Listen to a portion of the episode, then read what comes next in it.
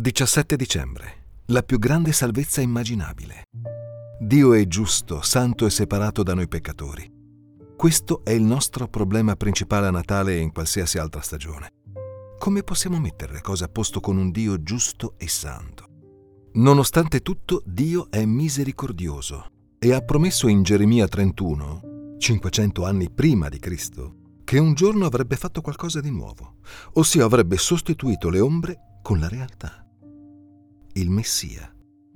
Lui sarebbe entrato nelle nostre vite in modo potente e avrebbe scritto la sua volontà nei nostri cuori in modo che non fossimo costretti da agenti esterni, ma che da dentro di noi sorgesse il desiderio di amarlo, di affidarci a lui e di seguirlo.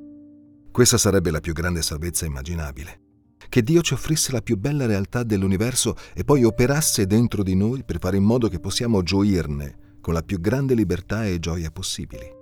Sarebbe un regalo di Natale per il quale varrebbe la pena cantare. Questo di fatto è ciò che Dio ha promesso nel nuovo patto. C'era però un ostacolo enorme, il nostro peccato, la nostra separazione da Dio a causa delle nostre iniquità.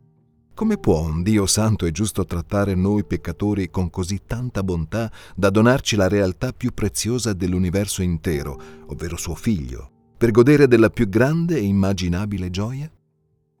La risposta è che Dio pone i nostri peccati su suo figlio e riversa su di lui il nostro giudizio, soddisfacendo così la sua giustizia in modo da versare su di noi la sua misericordia, pur rimanendo giusto e santo allo stesso tempo. Ebrei 9:28 dice Cristo è stato offerto una sola volta per prendere su di sé i peccati di molti. Cristo ha portato i nostri peccati nel suo corpo quando è morto. 1 Pietro 2:24 ha preso su di sé il giudizio. Romani 8.3. Ha cancellato tutte le nostre colpe. Romani 8.1. Questo significa che i peccati sono perdonati. Atti 10.43. Dio non le riporta alla mente, in quanto base di condanna. In quel senso Dio non le ricorda. Geremia 31-34. Sono espiati nella morte di Cristo. Quindi Dio adesso può, nella sua giustizia, dispensare generosamente su di noi tutte le promesse del nuovo patto.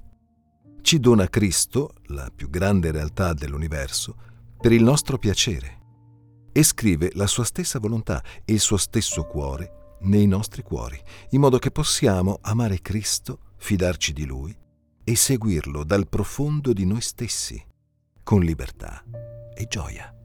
Questa meditazione è tratta dal libro La buona notizia di una grande gioia di John Piper, edito da Coram Deo.